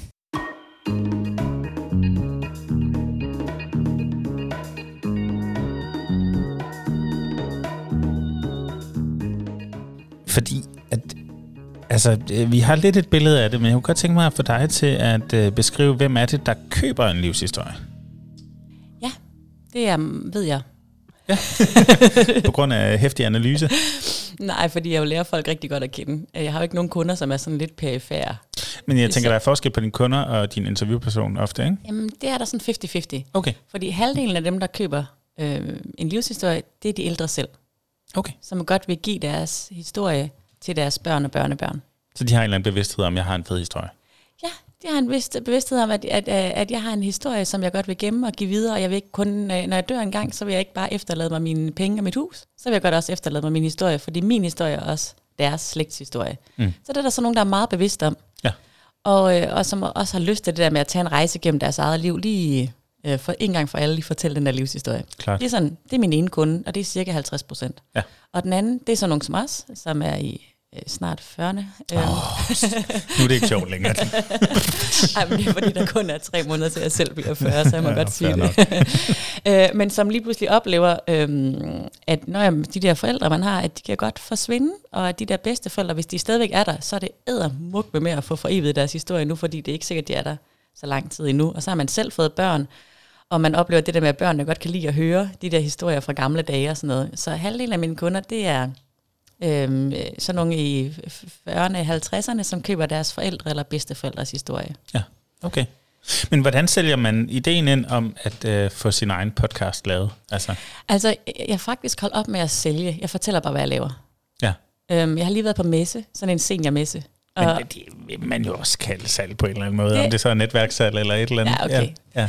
Men i starten så tænkte jeg meget på sådan, at jeg skulle overbevise folk. Oh, det er ja. nok mere det. Altså, mm. de skulle overbevise dem om, at det var fedt, det jeg lavede. Men, men jeg sådan, sådan ligesom prøve at sælge det, og hey, øh, husk at få det gemt, øh, før det bliver glemt. Og sådan. Altså sådan bare lidt øh, på den måde. Men det hold... Lækker catchphrase. men det er sådan holdt op med. Nu er jeg bare sådan, fordi jeg kan også med, meget bedre lige bare fortælle, hvad jeg laver. Og så er der så, øhm, jamen, jamen, så er der bare nogen, de med det samme, kan de bare mærke, at det rimer på dem. Ja. Der er bare nogen, der med det samme ved, det der, det skal jeg lave med min øh, faster. Eller ja. det der, det skal jeg lave med min far. Og, og, og, og det skal du bare være nu. Kan du komme nu? altså, så er der bare nogen, der har det. Og hvis de ikke lige har det sådan, så, så sørger jeg for, at de skriver sig op til mit øh, nyhedsbrev. Og så ja. skriver jeg til dem tre-fire gange om året. Og så husker de, at er der. Og så når de får en eller anden oplevelse, altså det er typisk en eller anden oplevelse, at de har oplevet nogen, der dør, eller de har oplevet, at der er nogen, der bliver demente, eller de har oplevet, at de selv får børn, eller altså sådan, som gør, at ej, nu vil de godt have den historie. Og så skal de jo bare huske mig, indtil de kommer dertil, hvor de godt vil have mig til at gøre det, ikke? Så der er nogle ja. længere forløb også, altså hvor du har kontaktet dem for lang, lang tid siden, og så ja. pludselig vender de tilbage? Ja. Mm? Hvor, øh, hvor skriver man så op på dit nyhedsbrev henne? Det kan man bare ind på min hjemmeside. Der kommer sådan en pop-up-vindue, så snart du logger ind, og der, der skriver du op til mit nyhedsbrev. Mm. Og ja, du nævner også messer. Altså, er det, ja, er det noget, det, du det sådan... Det er en ny ting, jeg er begyndt på. Jeg har lige været på min første messe. Og hvordan gik det? Det gik mega godt. Altså, jeg fik så god respons, og folk var så interesserede. Og hvad var det for en messe? Det var PFA, de ja. havde inviteret mig. Det er sådan en seniormesse. Så for nogle af deres kunder, som er, er enten er lige gået på pension, de fleste ja. af dem. Ja. Og så har du det der med, at du skriver klumme for ældresagen. Ja, det er ja. også en måde, at øh, det, det gør jeg på baggrund af de, altså de erfaringer, jeg får med at lave livshistorie. Det er derfor, jeg ligesom har fået lov til at lave den klumme. Det er ligesom de erfaringer, jeg får ved at tale med alle de her ældre mennesker. Og de perspektiver, det giver på mit eget liv, det er det, der er afsæt for den her klumme. Mm. Så der er jo også nogen, der hører om mig igennem ældresagen. Øhm, og så holder jeg også nogle foredrag, hvor jeg bare fortæller om, og spiller en masse lydeksempler fra livshistorier. Ja. Og der møder jeg jo også altid sådan et eller andet sted mellem 50 og 100 mennesker, der er ude og holde et foredrag, og så kender de jo også til mig. Øhm, så det, det, det er den måde, at jeg, at jeg sælger på. Så er jeg også på en masse på Facebook og sådan noget. Ja. Øh, ja. Du havde en vending, da jeg var inde på din, øh, jeg kan ikke huske, om det var LinkedIn eller hjemmeside, øh, noget med at sætte spørgsmålstegn ved hverdagslogikken anno 2019. Ja. Prøv, prøv lige at forklare det. Jamen, det er noget af det, jeg synes er det sådan personligt allerfedeste ved at lave de her fortællinger, det er, at at jeg, der er rigtig meget, jeg bare gør, fordi at så, sådan gør man jo. Altså for eksempel, øh, jeg har et eksempel, jeg har fortalt før, som er sådan noget med, livs, eller hvad hedder det, med at starte i skole. Ja. Der, der er lige startet i 0. klasse. Og det er jo meget sådan noget med, så skal man jo have en ny skoletaske. Det skal man jo. og man skal have nyt tøj, det skal man jo, og man skal klippes, og øh, man skal, ens mor og far skal med ind i klasselokalet, og man skal tage 100 billeder, og man skal have flag, og der er faktisk også, altså sådan, altså, man skal høre Haskæg-sangen. Det skal man jo, og det skal man faktisk, øh, om, Ja. om morgenen, øh, altså den der første Det tror jeg. Mikkel han vil være enig i. Ja, det, det Helt skal man sikkert. faktisk gøre. Ja. Men der er mange ting, som man bare skal, og sådan er det bare. Og det er slet ikke noget, at jeg kan finde ud af at sætte spørgsmålstegn ved, fordi sådan er det bare nu i 2019. Sådan gør man første skoledag. Mm. Men når jeg så hører folk fortælle om deres første skoledag for 60 år siden, så kan jeg jo bare høre det bare på en helt anden måde. Og det gør, at jeg faktisk lige pludselig begynder at sætte spørgsmålstegn ved, hov, behøver vi lave første skoledag på den her måde? Altså for hvis skyld er det, vi gør det, hvorfor kører det op til sådan noget? Fordi det, det, det giver et kæmpe forventningspres Ja. med alt det her nye, og alle de her billeder og alt det her, ikke? Øhm, så det har i hvert fald gjort, at jeg endte med at lave første skoledag en lille smule anderledes for mit eget barn, og var sådan, jo, det er en stor dag, men det er ikke den største dag i dit liv. Nej. Altså, det, det, er ikke, det er ikke fødselsdag, og vi skal ikke i Tivoli bagefter, som mange gør. Altså, det, er jo- det, det, er jo det er blevet sådan helt crazy, synes jeg. Wow. Ja, altså, jeg tænkte også, at jeg ikke skulle købe den der skoletaske til 850 kroner, men det kom jeg til alligevel. Men det synes jeg faktisk er virkelig åndssvagt, jeg gjorde. Det ville jeg ønske, at jeg ikke havde gjort, fordi hun vil allerede gerne have en ny, og det altså kæft for dem. Og så købte jeg også penalhuset til, så det kostede over 1000. Men der er en bevidsthed i hvert fald om, at man har gjort tingene anderledes Ja. en gang, og, og den Ja. kan man måske tage med sig eller hvad? Det synes jeg. Ja. Men også, også det der med at være uperfekt. For jeg synes meget sådan, når jeg spejler mig i andre på min alder, så spejler jeg jo mig i deres liv over på Facebook og Instagram. Og der er ikke, altså, der er ikke særlig meget snot. Og der er ikke øh, særlig meget sådan øh, regler og, og ja, alt det der uperfekte, det er der ikke. Det er Nej. meget sådan poleret. Ja. Så jeg kan godt nogle gange føle mig ret sådan, øh, som en lidt dårlig mor, fordi at jeg ikke sådan formår at gøre det lige så øh, lækkert og fantastisk som de andre over på Facebook og Instagram. Men øhm, når jeg så hører de her historier om, hvor totalt uperfekte øh, alle de her mennesker har været, så, så giver det mig sådan, okay, men de fik jo alligevel nogle børn, der fik et godt liv, og det skal nok gå det hele. Mm. Fordi at, at, at vi, ja, at, ja det, det, det giver sådan lidt mere rummelighed Ja. at, at spejle sig i de her fortællinger. Det giver nogle gode modfortællinger, synes jeg. Fedt. Lige, lige, har du en kort? Jamen, ja, ja, ja, ja, nej, du må egentlig gerne tage den, så tager jeg den lige bagefter. Fedt. Jamen, det er egentlig, vi snakkede lidt om i, i den her salgssituation, hvis vi lige skulle prøve at lukke mm. den lidt ned, Ja. at øh, nu har jeg skrevet med døden som deadline. Ja. Altså, at, at for mange er det jo vidderligt, vi skal nå at få fortalt den her historie. Ja. fordi lige om lidt er han hun væk. Ikke? Og, og det kan hurtigt blive sådan en fortælling om noget forgængelighed, og det kan hurtigt blive lidt sørgeligt. Hvordan får man det bragt hen der, hvor det er positivt, og hvor det er livsbekræftende, og hvor det er noget, man kan lære af noget af i 2019, 20 lige om lidt? Altså, jeg synes jo også godt, det må også godt handle om døden. Mm. Mm. Øh, så jeg, jeg bringer, altså, det, det, jeg synes, det automatisk kommer det til ikke at være sørgeligt, for det er jo hele deres liv, vi hører. Vi hører jo om, hvordan de som 18-årige rejste ud med et eller andet øh, skib og tog til Venezuela, og vi hører jo om alle mulige crazy ting, de har gjort, de her gamle mennesker. De var jo sygt modige, mange af dem, og hvordan de kom ud af tjene og sådan noget. Så det bliver jo nogle altså, fantastisk positive fortællinger øh, undervejs. Og så til sidst så spørger jeg dem, at tit er du bange for at dø, eller hvordan har du det med døden? Mm. Og jeg spørger dem også, nu sidder du her alene på det her plejehjem, er du ensom? Ja. Altså jeg spørger dem også om de der ting, fordi det tror jeg faktisk gerne, deres familie vil vide. Ja. Men jeg tænker ja. også i købsprocessen. Altså, hvis du som ældre menneske mm. går ud og køber en livshistorie, er det nok også, hvad kan man sige, det er et punktum på en eller anden måde, ikke? Ja, men så alligevel, fordi jeg siger altid, hvis folk er i 60'erne, så siger jeg til dem, "Øh, når du bliver 80, så laver vi det sidste kapitel. Altså Ah, fordi, fedt. at, at, øh, det synes jeg ikke, jeg synes ikke, det behøver at være et punktum. Jeg har faktisk, nu skal jeg faktisk til at lave den yngste nogensinde nu, er, han er ikke fyldt 60 endnu, Mm. øh, og lave hans øh, livshistorie. Men det er også sådan, øh, at man, man, behøver ikke have død, man behøver ikke have døden så tæt på for at lave sin livshistorie. Jeg tror faktisk, at det kunne være vildt fedt også som 40-års fødselsdagsgave. Fordi at man sådan... Øh, Nu, nu plukker du dit produkt helt vildt. når man får den der rejse gennem sit liv, og man opdager nogle tematikker, Ja. man ikke har været bevidst om før. Så jeg, jeg, sælger, eller jeg, jeg sælger det ikke så meget på det der med døden som, som deadline, men vi taler tit om døden også, lige til sidst. Ja. Øhm, men, men faktisk, altså fordi nu har jeg lavet så mange livshistorier, så er jeg også begyndt at tænke på min egen livshistorie. Det kan jeg ikke lade være med, fordi jeg spejler mig i alle de her liv. Og jeg har også opdaget noget, som jeg ikke sådan, altså nogle tematikker i mit eget liv, som jeg ikke sådan havde opdaget før. Og det er jo ikke, fordi jeg er tæt på døden, men altså det er bare det der med at få den der bevidsthed om, den der, jeg har tænkt på hele mit liv. Mm. Og og noget af det, jeg har opdaget omkring mig selv, det er, at jeg fortæller altid den samme historie om, om mit liv. Jeg fortæller altid sådan en historie, der handler om, hvordan jeg klarer alting til trods for umulige omstændigheder. Ja. Og det er bare, altså jeg har sådan 20 forskellige varianter af den historie, og det vidste jeg bare ikke før. Men det har jeg bare opdaget nu, at det er den historie. Altså for eksempel så kunne jeg ikke lære at læse, og jeg er vildt dårlig til at skrive faktisk. Eller jeg er ikke dårlig til at skrive, jeg kan bare ikke stave. Øh, men jeg blev journalist. Mm. Det er sådan en historie, jeg altid fortæller. Jeg lærte først at læse, da jeg var 12 år og sådan noget. Ikke? Ja. Øhm, og det er rigtigt nok, men jeg fortæller også altid den her øh, historie om, hvordan jeg rejste til Italien og ikke kunne italiensk. Og så fik jeg det her job, og så klarede jeg det til trods. Og det er jo ren storytelling. Ja. Det er jo personlig ja. branding storytelling, ikke? hvor man er med til at definere sig selv over for andre, og også putte ind i en position som den modige, eller den dygtige, eller ja. den et eller andet. Ikke? Men det, det var super interessant.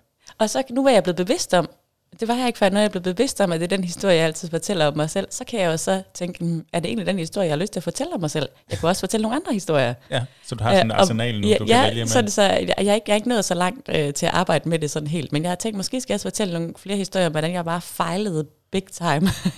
så jeg ikke kun fortæller alle de her sådan succeshistorier, fordi der også, øh, det, det, det, det ville måske være meget fedt for mine børn og mine øh, elever. Og på højskolen også. Der, der er jeg faktisk begyndt at fortælle en historie i mål og en i dur om mit liv. Fedt. ja. Super interessant greb. Jeg kunne godt tænke mig også øh, at vide, hvordan, hvordan modtager jeg som kunde dit produkt? Oh ja, det var også det, du spurgte om. Det fik jeg ikke ordentligt svaret på. Det gør ja. ikke noget, men jeg vender tilbage til det, ja, fordi at, at, at, at alt er så det digitalt i dag. Ja, de får det på en, øh, et lukket link i SoundCloud. Ja. Og så får de på en USB-nøgle, der er lavet i sådan noget bæredygtigt træ. wow. øh, så det er, altså i starten lavede jeg også CD'er, men der er ikke nogen, der har CD-afspiller mere. Så nu laver jeg det faktisk bare på USB-stik. Ja. Og, øhm, og så som sådan et link, sådan, så man kan høre det på sine telefoner. Så, så den måde, de modtager det på, det er jo meget sådan, at de, øhm, de kan jo høre det på deres telefon. Så jeg ved, at mange de hører det, mens de øh, vasker op. Øh, det behøver ikke være sådan, at man sætter sig ned sådan dægtigt og lytter til det. Man kan godt bare høre det, mens man stryger en skjorte, eller mens man øh, kører i tog, eller sådan noget. Ikke? Ligesom man hører bløde værdier. Ja, præcis. Okay. Ja, ja, lige Fedt. præcis. Så hvis det nu var, at man virkelig gerne ville dykke ned i noget af det her, så er det bare ikke tilgængeligt for andre end den familie og, og dem, der laver det. Fordi ja. jeg sidder der for helt vildt meget lyst til at møde øh, og lytte til kvinden, hvis ja. der mangler øh, fingeren, siden hun var syv år, altså, ja. eller nogle af de andre ting, du, øh, du kommer til. Det er helt privat. Ja. Så det er simpelthen, jeg har et meget, meget lille publikum. Det, det, det, det er jo ofte, der kun er 15 mennesker, der lytter til det, jeg laver, så det er jo et ekstremt eksklusivt podcastprodukt. Jeg prøver ikke på at få mange lyttere. Det er sådan lidt det modsatte af, hvordan mange andre øh, arbejder på at få de rigtige 15. ja. Super interessant. Vi skal til at lukke ned. Vi har snakket længe efterhånden, øh, men øh, vi har lige sådan et par meget konkrete spørgsmål at slutte af på.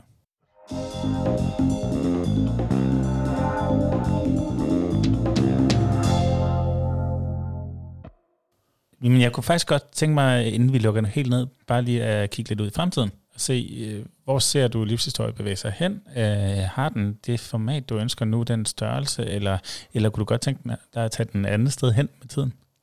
Oh, jeg tør næsten ikke svare. Det er fordi, at jeg, er sådan lidt, jeg har lidt storhedsvandvid. Kom. Okay, jeg siger det bare med en lille stemme. Hvis det, ikke bliver, hvis det ikke bliver sådan her i virkeligheden, så er det ikke fordi, at det så ikke har været en succes. Men jeg kunne godt tænke mig, at om 3-4 år, at så vil jeg gerne have, at livshistorie også skal være i Sverige og i Norge. Mm. Og jeg vil også gerne have, at jeg har nogle medarbejdere. Mm. Og øh, jeg vil gerne øh, lave øh, livshistorie til en, øh, til en stor virksomhed. Fedt.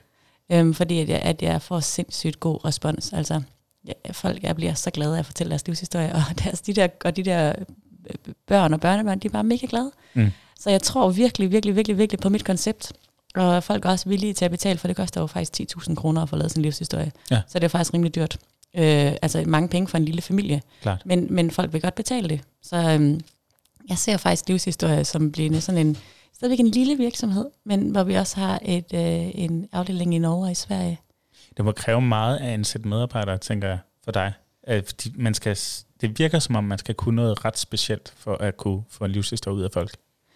Jamen, ja, ja, det, det, ja det, det har jeg virkelig også tænkt på. Det første gang, jeg skal ligesom ansætte en eller lave en samarbejdsaftale med en, det vil, det, det, det vil holde mig søvnløs. det, men jeg har bestemt mig for, at når jeg skal have en, der jeg ligesom skal ansætte, så skal de lave min mors livshistorie. Og så kan jeg på den måde tjekke, om de kan.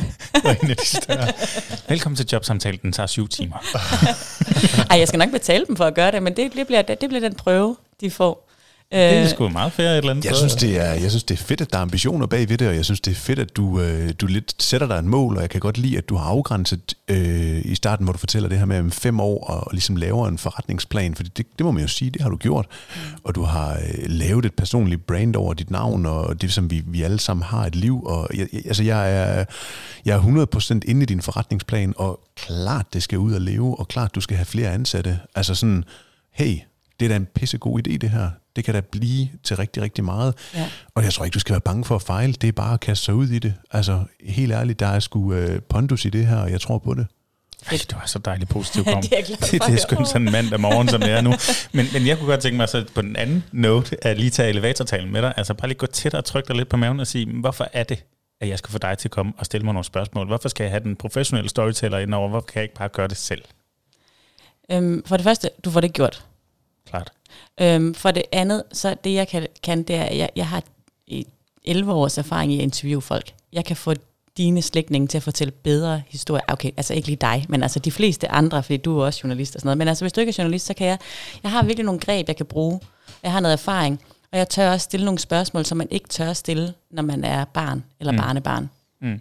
Så du får simpelthen bare et bedre produkt, du får det gjort, og du får et bedre produkt. Det er et professionelt redigeret podcast, og du får øh, en god lyd, og du øh, får lækker musik på undervejs, sådan så at du faktisk får noget, som både du gider at lytte til, men også dine teenagebørn gider at lytte til. Så det er derfor, at, at man skal at man skal blive nødt til at købe det.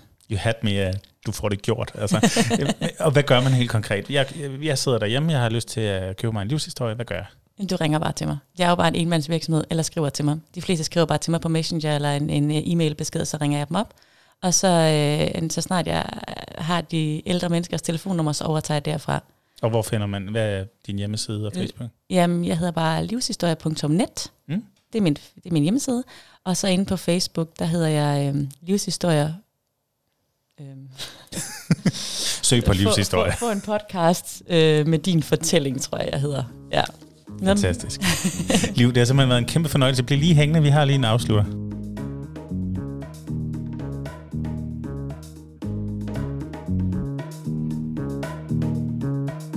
Det vælter ind med spørgsmål nu, hvor vi skal til at slutte ned. Vi har snakket en time. Øh, inden vi lige slutter helt af, så kom du siger modtagelsen. Jamen, vi har et produkt, vi har en salgstale, vi har, altså når folk de modtager det her, de får et link, hvordan er feedbacken fra det, og hvordan modtager de det? Altså har du været med til at, altså noget af det bedste for mig, det er, når jeg afleverer billeder til folk, og så sådan at høre, hvordan, oh, jeg er altid spændt på, hvordan det bliver modtaget, for jeg giver så meget af mig selv i, min, i mit produkt. Ja, altså, det, det, det må bare, altså det er, ikke, det er ikke kun for at sælge, jeg siger det her, men altså seriøst, det bliver modtaget godt, og rigtig mange gange, så skriver folk til mig, jeg har været hele følelsesregistret igennem. Jeg grinede, og jeg græd, og jeg var bevæget, og jeg blev klogere, og sådan noget, ikke? Altså, så det, det, det er virkelig en vild modtagelse, det er også derfor, jeg bare bliver ved med at lave det, også de perioder, hvor der ikke har været helt nok kunder, altså fordi jeg får den vildeste modtagelse. Altså, folk er så rørt over det her øh, produkt, og så glade for det. Og så er der også nogen, der siger, at de lige lærer noget Danmarks historie også. Øh, det får de også lige ind. som sådan en sidegevinst, ikke? Og vi har grint, og vi har lært Danmarks historie omkring øh, køle fællesskaber, og vi har, og, om end ikke grædt, vi har kløet os lidt i skægget, og, og, og blevet, hvad kan man sige, rørt i hvert fald, en lille smule. Liv, der har været kæmpe fantastisk her derinde at snakke. Det har virkelig været givende. Øhm, vi plejer altid lige at slutte af med at spørge folk, hvad deres oplevelse af at have været med i Blødværdier har været. Altså, jeg er bare vildt taknemmelig for, at I vil høre på mig tale om livshistorie, fordi jeg, er jo en enmandsvirksomhed, så jeg holder mus-samtale med mig selv, og nu føler jeg på en måde lidt, at jeg har været til mus-samtale med jer. Skal vi til at forhandle løn nu, eller hvad? Nej, men det er vildt rart for mig at få en rejse gennem min egen virksomhed. Ja. Øhm, jeg bliver sådan helt, jeg bliver bare glad for, er sådan at blive bekræftet i, at det er fedt, det jeg har gang i. Og jeg synes, I er gode til at stille spørgsmål, og også være lidt kritiske, det er også godt. Fedt. Ja, Nu, så- nu øh, har du selv øh, siddet og nævnt flere gange, at du har lyttet til vores podcast. Hvad, hvad, hvis, hvis du skal komme med kritiske spørgsmål eller øh, noget feedback til os, hvad, hvad kunne du så have på hjertet? Altså, jeg er en meget konkret menneske, så Kom jeg har sådan to helt konkrete ting. Ja.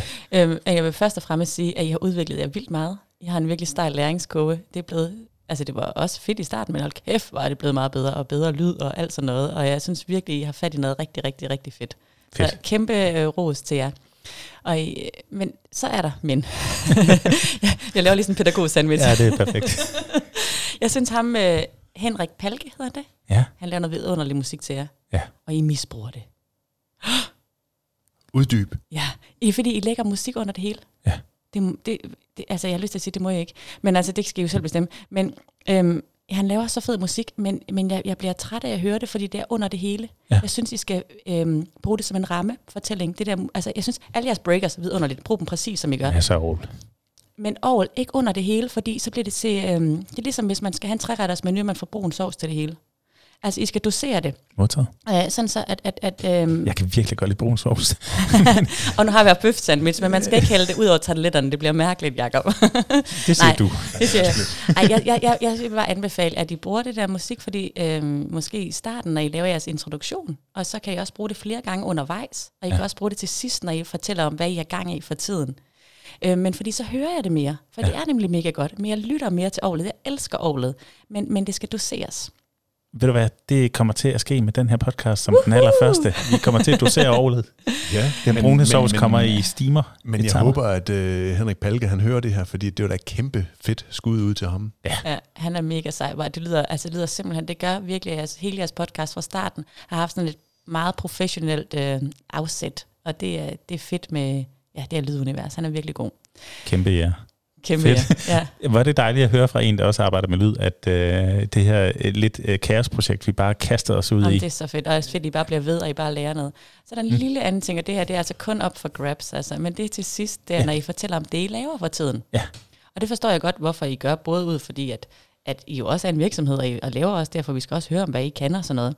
Jeg synes bare, det skal være mere præcist, hvor I også sådan skal vise, at I kan fortælle historier, når I fortæller historier om det, I laver. Mm-hmm. Altså sådan så, at de skal være kortere. Ja. Og så, og så skal det være sådan øh, mere skarpt. Sådan så, at, at I for eksempel kan sige, når i den uge, der har gået, så spørger hinanden, hvad har du lavet, hvad har du lavet, eller sådan et eller andet. Ikke? Men så sige sådan, hvad er den enkeltstående oplevelse, der har gjort størst indtryk på dig i dit arbejde, Gorm, den sidste uge? Og du så zoomer helt ind på et øjeblik, hvor, hvor, hvor, det, hvor, hvor du måske bare stillede skarp på et eller andet, og så, jeg, jeg ved ikke så meget fotografi, Ja, ja, men synes- men hvor det sådan, sådan, sådan, så du kommer helt ind øh, på noget et, i øjeblikket, hvor I sådan virkelig beviser, at I også kan det her storytelling, også bare i, den, i hvad der er sket den forgangne uge. Det synes jeg kunne være så fedt, fordi jeg synes, det bliver en lille smule for langt, det Ja. der til sidst. Jamen, det er sgu lige til at tage at bruge. det, det er rigtig fedt. Ej, jeg håber ikke, min mand siger altid, at jeg er så skrab, men altså, jeg, Nej, jeg håber, det er okay. ikke. Altså, for jeg, at, altså, det er med stak med stor kærlighed og meget respekt for det, I laver. Og det bliver det også modtaget med. Men jeg elsker sådan en fortælling fra start, hvor vi får Liv præsenteret af sig selv som sådan den søde, den ordentlige, den pæne med kjole. Men det jo bare sådan noget, af med. Og nu er de i skole. altså, i virkeligheden er jeg et meget vredt skrab menneske, det er der bare ikke nogen, der kan se, for det har det her sådan lidt relativt søde ydre. Og det er det, storytelling kan. ja. On that note, tusind tak, fordi du kom, Liv. Tusind tak, fordi jeg måtte. Godt.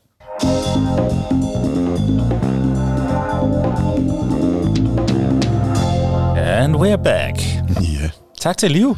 Ja, for pokker. Sikke en spændende kvinde. Ja, og øh, Aarhus Dame, det kan vi godt lide. Ja, og øh, sikkert mange fine ting og historier, hun kunne øh, fortælle, og fedt, at vi lige kunne få en røffel af hende også for at misbruge øh, Henrik Palkes musik, så jeg tænker, at når vi får klippet den her sammen, så er det mange gange bedre. Ja, der, er- jeg tror, vi doserer musikken lidt mere stille og roligt, ligesom Liv hun øh, anbefaler os at gøre. Jeg synes også, det er et spændende projekt, hun har gang i, det der med den helt personlige fortælling, og man ligesom øh, byder ind på at købe sin egen fortælling, øh, produceret af en, af en øh, vaskeægte professionel historiefortæller, som hun jo ved Gud også er. Så, øh, så det er sjovt, om øh, hvordan den forretningsmodel kommer til at udvikle sig, om man ser flere af den typer fortællinger øh, komme ud. Altså, jeg, jeg, jeg er sådan gået og tænkt efterfølgende, sådan at, at, at, at altså, jeg, jeg kunne faktisk godt tænke mig, også før at vi snakkede med liv, har jeg også gået sådan og tænkt, at at jeg kunne sgu egentlig godt tænke mig sådan at lave sådan en midtvejst kapitel, og så sige, jamen det var de første 40 år, bum, hvor, øh, hvordan, øh, hvordan så de ud? Fordi at jeg synes eddermame med, at jeg har haft fornøjelsen af at opleve nogle øh, crazy, vilde ting som, øh, som, som fotograf og øh, som skæg og ballade og sådan noget. Det kunne være sjovt at, at få fortalt sådan en, øh, nogle milepæle. Og det er jo et sjovt sted at stå, ikke? Altså, hvor man, hvor man både øh, ser forhåbentlig et godt stykke frem, og forhåbentlig også tilbage. Altså, det er den velkendte midtlivskrise. Øhm, og nogen vælger at købe en rød Ferrari, og andre de øh, stifter et, et selskab, der hedder Skæg og Ballade. Ja. Ja, nå. Øh, nok om det. Øh, vi skal snakke lidt om, hvad vi har ild i.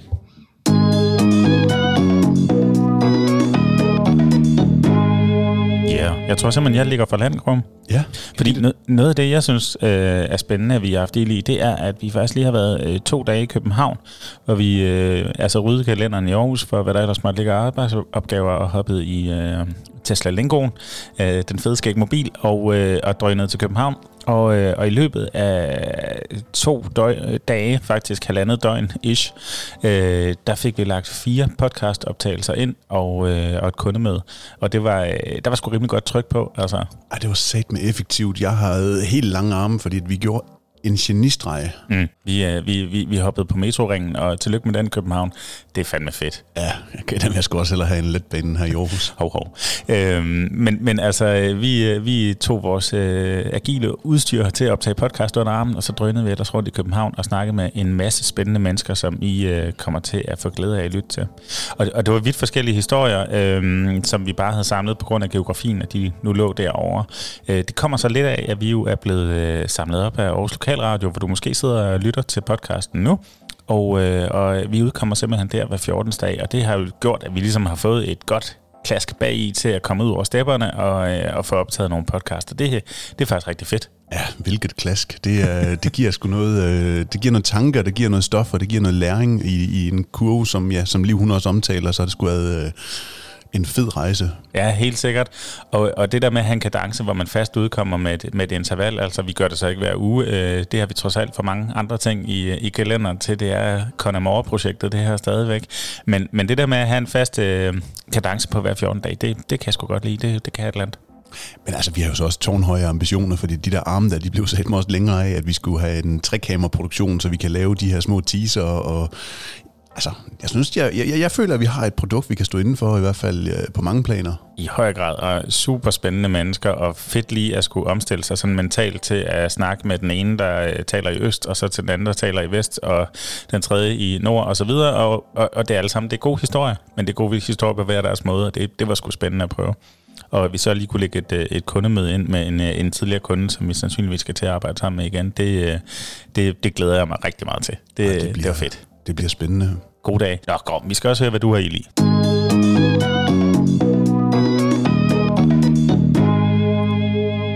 Men fuldstændig frisk fra fad har vi været på et øh, webdoc-kursus, som har strukket sig over fem dage. En klar anbefaling herfra. Vi har været afsted et par dage i oktober, en enkelt i november, og så to dage her i december. Og øh, vi har været ude og, og finde en øh, historie her i Aarhus lokalområde, hvilket var super vigtigt for os, at vi nemt har kunne komme, øh, komme til den. Så vi var ude ved øh, modelparken ude i Skæring EO. Øh, klar anbefaling her. Der er måske nogle af jer, der har set i festugen, har de ofte de sidste mange år øh, drønet rundt på de her små øh, tro kopier af, af øh, tog, damplokomotiver og eltog. Øh, de har bygget en tro kopi af letbanen. Ja, den er mega sej. Så de har simpelthen en, øh, en lille forening, der holder til derude i super smukke omgivelser i øh, en gamle, gamle drivhuse, sådan en blomsterpark, de har fået bygget om, og med, jamen, der er sporskifte, og der er lyde, og det er et super, super fedt univers, hvor vi bare kunne gå ud med vores mikrofoner og indsamle lyde, og bruge vores kamera. Vi havde faktisk dronen i luften også, så man, mm. man ligesom kunne, kunne få et overblik over hele øh, parken. Og så har vi fulgt et par af de her øh, karakterer, formanden derude og den unge tømrer, som jamen, er han godt op i årene i forhold til os i hvert fald. Jo, men, jo. Men, men i hvert fald så, så har vi været ude og følge dem og filme dem og, og har samlet noget materiale. Og det der er med sådan en webblog, det er, at, at, at vi giver vores øh, læser et univers, hvor at de kan, kan komme visuelt og auditivt på en øh, fed oplevelse, og både øh, læse og blive klogere, men også se, og på den måde også måske høre og mærke meget mere af af, af vokalen, når øh, formanden han fortæller om hans engagement i, øh, i den her øh, forening, øh, som det er. Ja, og ja, altså, grunden til, at vi overhovedet kaster os over det her kursus, hvis jeg lige må bryde ind, det er jo fordi, at som storyteller, der er det bare et kæmpe fedt værktøj. Det er, øh, forestil jer et website, som du scroller ned af, de her one-pagers, der bare fortsætter ud i uendeligheden nærmest, og, og undervejs så vil din øh, fortælling måske starte med tekst, men så går over i øh, noget dronevideo, så måske er det en lydfortælling, der kommer, og så kan der komme noget animation, eller der kan komme en helt klassisk øh, YouTube-video med et interview osv., men hvor du simpelthen har øh, langt de fleste øh, værktøjer til at fortælle gode historier til rådighed, og så kan mixe og matche dem, som man vil. Altså for os der er det fedt, fordi at, altså med skæg og ballade, der har vi virkelig mulighed for at, at, at, at, at have et endnu stærkere værktøj på øh, hylderne til at fortælle kundernes øh, historier med. Så jeg, jeg glæder mig helt vanvittigt meget til at, at få lov til at folde det her ud til... Øh, til dem, der må have lyst til at lære lidt mere om skæg og ballade. Mm. Altså, ring til os, giv os en, så giver vi en kop kaffe. Ja, altså, de skulle, øh, det er et fedt værktøj, og så kan vi vise en fin lille produktion ude fra øh, modelparken derude. Ja, ideen er jo, at når vi putter den op på hylden, så skulle øh, måske en virksomhedsejer kigge på den og, og tænke, det kunne sgu egentlig være en meget fed måde at få fortalt historien om min virksomhed, eller forening, eller hvad det kan være på, øh, med alle de her forskellige audiovisuelle virkemidler, der er til rådighed. Så fedt kursus. Ja. Ja. Skal vi øh, springe til nogle anbefalinger her om et øjeblik? Lad os gøre det.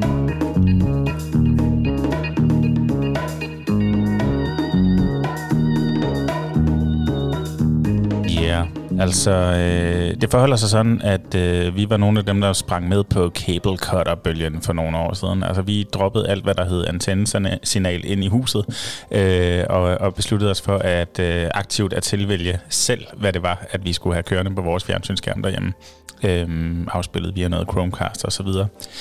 Og, og, og det burde så gøre, at jeg ikke så så meget Flow TV, men stadigvæk, når jeg kommer hjem en gang imellem, så er det altså så er det meget fedt lige at knalde for gode gamle Tante DR eller Onkel TV2.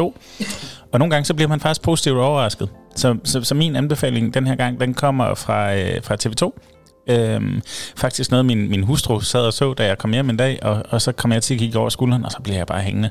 Og, øh, og, og, og det er virkelig sådan ægte Flow TV. Det er, ah, det er TV2. Ja, jo, jo, jo, men stadigvæk, det er, det er sådan noget, alle kan være med på. Det er øh, det, er det program, der hedder Kurs mod Nord. I mange år har vi drømt om at sejle mod nord. Efter års forberedelser er vi nu endelig klar til at stævne ud i vores nye ekspeditionsskib, Vallenberg. Fra at familien bestod af Marianne og jeg og vores tre drenge, så er vi nu otte med vores to svigerdøtre og første barnebarn ombord. Kursen er sat mod Svend. Øhm, og, og, og det er jo øh, Mikkel Beha og hans familie, øh, Kløvedalerne øh, junior, kan man nærmest sige, øh, i flere generationer, som, øh, som jo sejler ud i verden, og tidligere har de gjort det på træskibe, sejlskibe. Øhm, nu har de faktisk købt en gammel isbryder, og øh, det i sig selv er jo skide fantastisk. Altså, de ligger til og får øh, yngste mand ombord, som er nærmest nyfødt, og, og så kører det ellers bare generationer deroppe af, og det er koner og kærester og øh, sviger, øh, familie osv. Øh, de er oppe på 10 mand på, på båden på et tidspunkt, ikke? Og med i flokken er så også to tidligere Sirius-patrulje gutter, øh, og, øh, og så en, øh, en kvindelig øh, tv-fotograf, som tager nogle smukke, smukke billeder. Så, så det, jeg egentlig vil sammenligne det med, det er sådan øh, det der øh, 8 mm hjemmevideo, som man optog øh, af, fra ferierne i gamle dage, bare udsat for en vanvittig kvalitet. Altså, vi taler 4K, og vi taler, de har den syge drone med, som øh, lige øh, ryger i luften hver gang de ligger i et eller andet ishav, og og så har de bare Altså de oplevelser, de, de får, det, det er jo vanvittigt. De præsterer på et tidspunkt at parkere den her isbryder. De skal jo selvfølgelig prøve, hvor meget is den kan bryde på tykke lag. Så de parkerer den midt i ishavet, efter at have brugt sådan en kilometers penge eller sådan noget. Hopper ud, går rundt på isen, fordi isen er så tyk på det sted, at den kan bære. Oh, ja, ja. og står og kigger på deres skib øh, fra siden af, ikke? Og, og så videre, og går ingen steder uden at de har rifle med, og følger selvfølgelig, kan se, der har gået isbjørne her for nyligt, og øh, uden at spoil de møder også en isbjørn på et tidspunkt, og finder gamle, forladte russiske minebyer og sådan noget. Altså, det, det, det, det er god fortælling, og det er så ægte, fordi at i og med, at de optager det i det, det øjeblik, de oplever det, så får man også en helt øh, anden ægtehed, og man får den der umiddelbarhed, som, som ligger i, at åh, oh, se derovre, det er også fedt, vi smider lige en, en drone i luften. Øhm, så det er sådan en blanding af naturprogram og, og ferieprogram, og, og så bare en, en, et karakterkast, der er øh, dybt sympatisk, og, og har også det her familiære spil kørende indbyrdes med, med, med drillerier og, og kærlighed og sårbarhed over for hinanden. Så, så sammen synes jeg egentlig, at det udgjorde en rigtig fin fortælling, og, og jeg skulle sådan rimelig hugt, jeg kommer til næste gang, jeg skal slå hjernen fra, så tænder jeg for, for kurs mod nord igen. Lækkert, det glæder jeg mig til at se. Mm?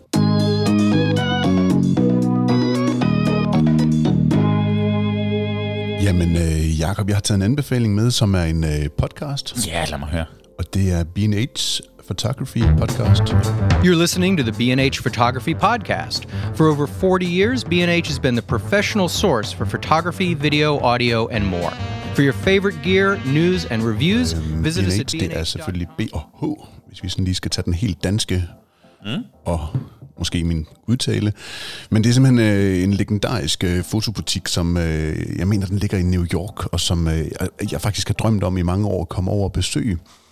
Og øh, det, er- det, det, det, er sådan, det er på min øh, bucket list som noget af det, jeg gerne vil ind og se. Den skulle være helt fantastisk øh, vel ekviperet, og der skulle simpelthen være så meget historie derinde. De har sådan en ret stor webshop, har de ikke, hvor man kan handle? Jo, oh, det er sådan, når man søger kameragear, så kommer man ret tit og ofte ind omkring dem også, øh, og jeg har også handlet der flere gange. Øh, men, men de har simpelthen gjort det, at øh, de har øh, lavet en lille podcaststudie, hvor de så inviterer øh, dygtige øh, visuelle historiefortællere ind. Øh, nogle gange tager de ud på messer, og andre gange så... Øh, så følger de øh, fotografer, som har et, øh, et projekt. Det seneste, jeg kan huske, var en, der, der lavede et øh, fotografisk projekt omkring den grænsen mellem USA og Mexico.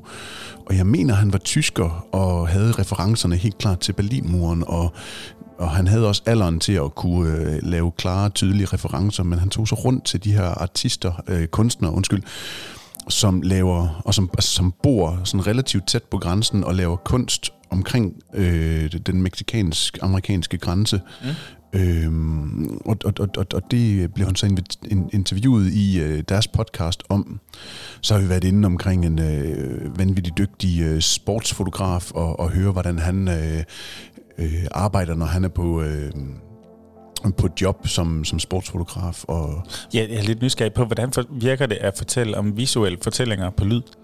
Jamen, øh, det, det, det, virker, det virker faktisk rigtig godt, fordi at, at det er jo, der er så meget øh, øh, kommunikation, som man sagtens kan sætte ord på, og som man sagtens kan fortælle om, om, om, om de her tanker. Både når det sådan bliver lidt teknisk nørdet på nogle ting, men også når det bliver sådan mere øh, emotionelt, øh, følelsesmæssigt omkring, øh, hvad der driver en fotograf, og passionen for at, at, at ramme momentet og få øh, det her øh, helt perfekte sportsfotografi og arbejde med de her øh, kameraer op igennem øh, den digitale øh, spæde start og øh, lære sit kamera, at, at når du trykker på den, jamen så de første kameraer, de reagerede ikke sådan instant på det, men, men, men sådan lære sit kamera og stille sig det rigtige sted og få det samme og arbejde med, med lukketid og, og, og, og proppe flere lag ind i øh, billedet og få flere følelser frem i det.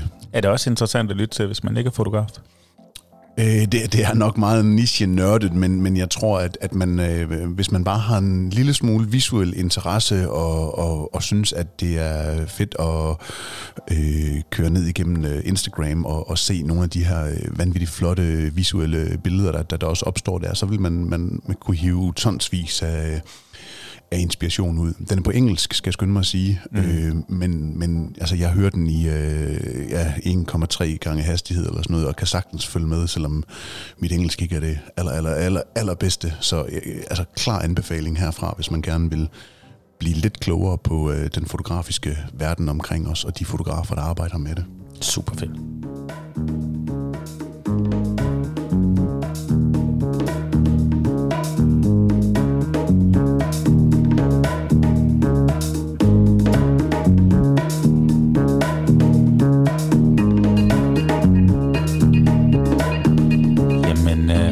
Vi jo faktisk ved at være ved vejs ende.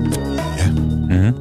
Og øh, tak til vores lokalradio, så er vi jo øh, tilbage igen om præcis 14 dage. Ja, Mm? Det, det hedder er onsdag den 18. december. december. december. Det er tæt på jul. Hvad? Grum, kunne det ikke være fedt, hvis vi lavede en julespecial? Jeg tænker, vi skal have spurgt Henrik Palke, om man måske kunne lave noget øh, lidt lækker lyd til det. Og ja. jo, vi skal have en julespecial. Klart, vi skal. Noget med nogle bjæller og, øh, og noget klokkespil, og så, øh, og så en rigtig julegæst i studiet. Kunne det ikke være fedt? Jeg er klar. Og noget med noget, måske noget gløk. Æbleskiver, pebernødder, brunkager, Knas i mikrofonen. græn, dufte. Det gør vi simpelthen. Øh, jamen, øh, skal vi ikke bare sige, at øh, tak for den gang. Tak fordi I lyttede med. Skud til Henrik Palke, der laver musikken. Skud til Aarhus Lokalradio, der øh, har valgt at sende bløde værdier. Vi hedder Skæg og Ballade, er en lille biks fra Aarhus, og øh, man kan finde os på www.skægogballade.dk, se hvad vi render og laver. Og i øvrigt følger os på Facebook og på Instagram. er klar anbefaling. Gå ind og find vores hashtag, og, og så følg os derinde. Vi øh, er faktisk ret dygtige til øh, at få lagt en hel del op på de sociale medier, så like os og skriv en god anbefaling, øh, eller kom med noget konstruktiv kritik til vores podcast. Vi er spændt på at høre og øh, blive klogere og blive bedre, og øh, det er fedt, når vores øh, gæster de, ja, giver os den feedback, fordi jeg synes, vi udvikler os på det. Ja, vi bliver bedre til at fortælle historier, og forhåbentlig bliver I så også bedre til at lytte til og fortælle historier ved at lytte til bløde værdier. Bløde værdier. Hej hej.